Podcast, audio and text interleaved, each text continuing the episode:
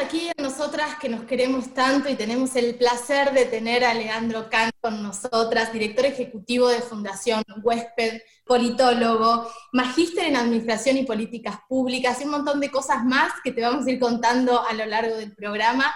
Eh, pero nosotras, Lean, siempre arrancamos con un textual eh, las entrevistas y tu textual es el siguiente. La pandemia puso en prime time los problemas de fragmentación vertical, nación, provincia, municipios y horizontal, público, privado y obras sociales del sistema de salud argentino. La pregunta para arrancar sería, ¿qué significa para vos, qué significaría para vos barajar y dar de nuevo en el sistema de salud? Bueno, eh, ¿cómo están? Gracias por la invitación. En realidad, eh, los problemas del sistema de salud argentino anteceden por mucho a la pandemia y se han puesto de manifiesto. Eh, en este sentido, nosotros, lo que, si uno analiza el gasto de salud, lo que destina todo el conjunto del sistema de salud en Argentina, incluyendo lo que ponemos de nuestro bolsillo cuando compramos medicamentos o, pagamos este, un plus para tener un sistema privado, etcétera, el gasto eh, es alrededor del 8% del Producto Bruto Interno. Eso, en cantidad de dinero que se destina a la salud, es un montón. Nos pone a niveles de países mucho más desarrollados que nosotros. Y sin embargo, todos y todas podemos dar fe de ciertas dificultades en el sistema de salud, insisto, aún en la época prepandémica. Entonces, en este sentido lo que se observa es muchas dobles y triples coberturas, gente que tiene una obra social por su trabajo, pero que es una obra social que por ahí es insuficiente y entonces paga o un suplemento para el convenio que esa obra social tiene con una prepaga o paga directamente una prepaga, o un profesor universitario que tiene una obra social de la universidad, pero que también trabaja en otro lugar y entonces tiene otra obra social que no están desreguladas a partir de, la desregularización de los 90, que permitió que uno pudiera elegir, digamos, este, la obra social a la que derivar aportes. Eh, en muchos lugares el sistema público atiende personas con cobertura y después no recupera esos dineros, con lo cual se, se gastan desde ahí. Entonces, eh, muchas de las cuestiones que vemos en la pandemia, a pesar de que hubo una centralización en algunas cuestiones, como eh, que los respiradores que se compren se distribuyan de manera equitativa, la construcción de hospitales, la, eh, compra de, distintos insumos, no deja de, de alguna manera, ver este entramado, ¿no? donde las provincias tienen decisión sobre algunas cuestiones de cómo llevar adelante la, la salud en general y la, la lucha contra la pandemia en particular, donde a veces en una obra social puede ser más difícil, por ejemplo, acceder al hisopado. Todos y todas seguramente conocen historias de alguien que estaba con todos los síntomas, que, digamos, cantaba covidas de, a 20 cuadras y sin embargo en la obra social le dijeron, bueno, esperá 72 horas y volví a llamar. Bueno, porque tienen un costo esos insumos, entonces eso lo que genera es un acceso inequitativo y además eh, dificultad en el acceso a la información. Y en este sentido, en este momento donde la epidemiología la estamos haciendo prime time, porque ya no es a ver qué pasó hace cinco años en el Gran Chaco con el Chagas, acá estamos viendo todos los días ese numerito de cantidad de casos informados, de cantidad de muertes informadas, y lo que necesitamos, eh, digamos, que, es, que esa información sea lo más real time posible. Bueno, ahí se dificulta, porque muchas veces para, las, para los efectores públicos para los tomadores de decisión provinciales y nacionales, por ejemplo, acceder a la información del sistema privado, es muy difícil. Al día de hoy, yo no les puedo decir con exactitud cuántas personas viviendo con VIH son cubiertas por el sistema de prepagas. Ese tuit a lo que iba es justamente a que ojalá una de las cuestiones, digamos, vamos a salir de esta, primero porque vamos a salir de esta, pero además vamos a salir con un sistema de salud más fortificado, tenemos más camas, tenemos profesionales mejor preparados, bueno, ojalá sea un punto de arranque para poder repensar, esto es muy complejo, no es una decisión para tomar unilateralmente por, parte del gobierno, eh, tiene que obviamente modificarse varias leyes y también sentar a todos los actores en la mesa, porque acá tenemos el sistema privado, el sistema de las obras sociales sindicales, el sistema de las obras sociales provinciales, el PAMI, el sistema público. Es realmente una complejidad. Cuando uno quiere contarle a un extranjero el sistema de salud argentino, tarda más o menos el tiempo que yo tardé en darles esta respuesta eterna a la pregunta de Caro. Qué lindo tenerte acá con, nosotras a pesar de la distancia. Eh, me parece justamente en línea con esto, con la situación y lo adentrada que está toda tu familia eh, protagonizando este momento.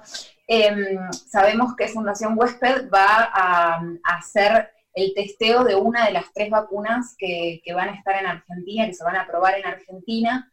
Em, entendemos que dos, nos contabas hace un ratito, que dos se testean acá y una se produce acá y que Fundación Huésped necesita además en este momento voluntarios para hacer esa prueba. Em, ¿cómo, ¿Cómo viene ese proceso? ¿La gente se está postulando? Sí, acá es muy importante tener en cuenta que todos los medicamentos o todas las vacunas que, que nosotros, digamos, este, tenemos o consumimos, por decirlo de alguna manera, pasaron por un proceso de fase 3 de investigación, fase 1, fase 2 y luego fase 3, que lo que busca es ver en poblaciones más grandes la seguridad y eficacia del tratamiento o la vacuna en cuestión. En ese estado están todas las vacunas que nosotros podemos ir leyendo a lo largo de en distintos lugares del mundo. En Argentina, al día de hoy, mediados de octubre, como, como vos decías, Telma, hay dos vacunas que se están probando acá, que es la vacuna de Pfizer en el hospital militar, y la vacuna de Sinopharm, que es un laboratorio chino, junto al laboratorio Lea Fénix de Argentina, que es el estudio que estamos coordinando nosotros, donde estamos buscando 3.000 voluntarios para que reciban aleatoriamente vacuna o placebo, porque la otra, el otro punto importante es que para probar la efectividad de la vacuna necesitamos compararlo contra algo que parezca una vacuna, pero que en realidad sea un placebo.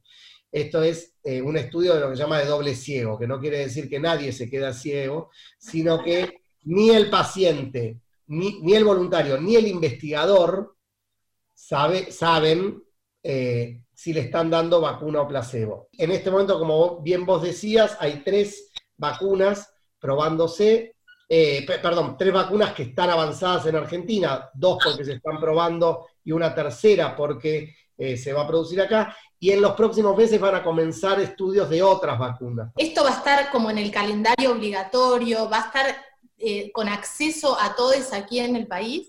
Sí, eh, la Argentina tiene, digamos, una ley de vacunas nueva desde el año 2018 que garantiza la, obligatoriedad y la gratuidad. Además, tuvo media sanción en diputado hace una semana, un proyecto de ley para garantizar la, el acceso a las vacunas de, COVID-19 que, hubiera. Ahí lo que es importante nuevamente entender es que eso después la autoridad sanitaria va a ir estimando quiénes son las poblaciones más en riesgo que primero tienen que vacunarse.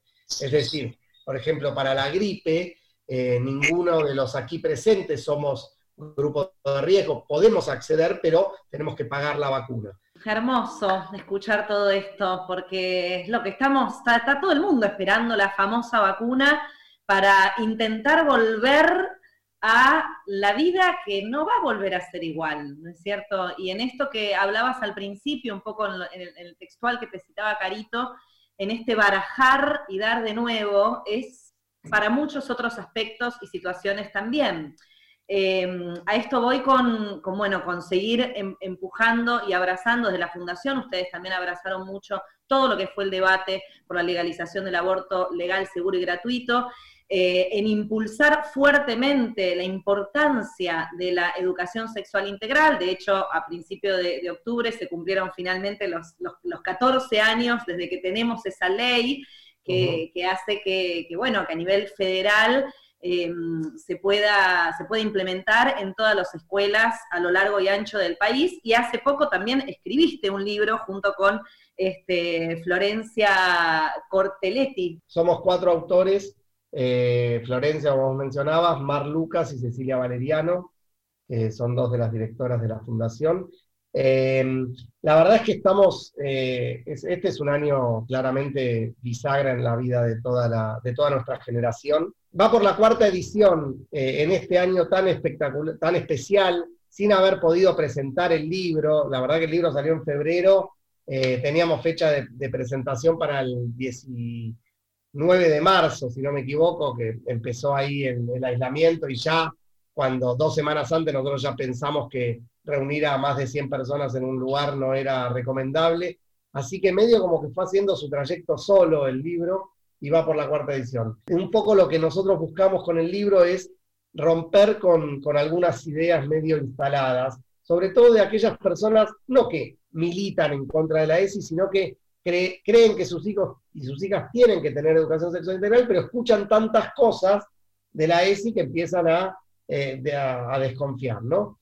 Y nosotros siempre decimos que a la ESI se le ataca por todo lo que la ESI no es, porque se inventan actividades, ¿no? Como esto de eh, al hijo del sobrino, del primo, del eh, amigo de, uno, que yo una vez vi, lo hicieron pasar al frente al hijo de cinco años con una compañerita a desnudarse los dos y tocarse para conocer el cuerpo de... No, señor, no, de ninguna manera, justamente la ESI, eh, hablamos de integralidad en la educación sexual también, para que todo tenga que ver con todo, como decía el filósofo Panigasi, este, para, eh, con lo vertical y lo horizontal, ¿no? ¿Por qué? Porque tiene que ver con todos los niveles educativos, desde el nivel inicial hasta el nivel superior, y con todo lo que tiene que ver con la comunidad educativa. De poco sirve una clase magistral de ese adentro de un aula si cuando esos mismos chicos, esas mismas chicas salen al recreo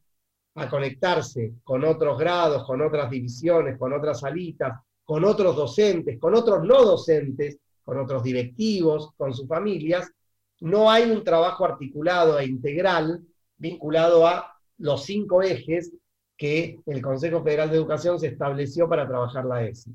La ESI no es solamente la prevención de embarazos no intencionales y de infecciones de transmisión sexual, si por supuesto lo, contiene, sino también el hecho de que las relaciones sexuales puedan ser placenteras, seguras, consensuadas, eh, el digamos, la prevención del abuso sexual en la infancia, eh, los roles de género. Digo, ¿de qué sirve una clase de ESI sobre, sobre los roles de género eh, y, la equidad de género si salimos al recreo y el patio sigue siendo de los varones para jugar al fútbol mientras las nenas tienen que ir a los costados a ver de jugar al elástico? Eso, eso es ESI. Está buenísimo lo que acabas de decirle. Ya quiero leer el libro, pero esto de, de callar como relacionado a todo lo que no, ¿no? Porque a través de ESI se han eh, eh, se ha sabido muchísimos casos, muchas niñas han podido hablar en casos, por ejemplo, de abuso sexual infantil, y me parece que la palabra como una acción de omitir y como una acción perjudicial para la niñez, me parece que es fundamental. Leandro, tenemos mil cosas más para charlar con vos, te vamos a seguir molestando desde acá hiciste un plano espectacular, estamos chochísimas con la estética. Le agradecemos, a, le agradecemos a Emma, mi hija, que prestó la locación de su cuarto para... No, y la, la, pared nos vino bárbaro también con el engamado, espectacular. No, no, no, todo perfecto. Leandro, muchísimas gracias, ojalá que tengamos la vacuna pronto, ojalá que sea de acceso a todos los que más necesitan, como decías vos recién, que salgamos de esta y como arrancamos la entrevista, que podamos barajar y dar de nuevo por un sistema de salud equitativo para, todos los argentinos. Bueno, muchas gracias a ustedes y bueno, seguimos en contacto con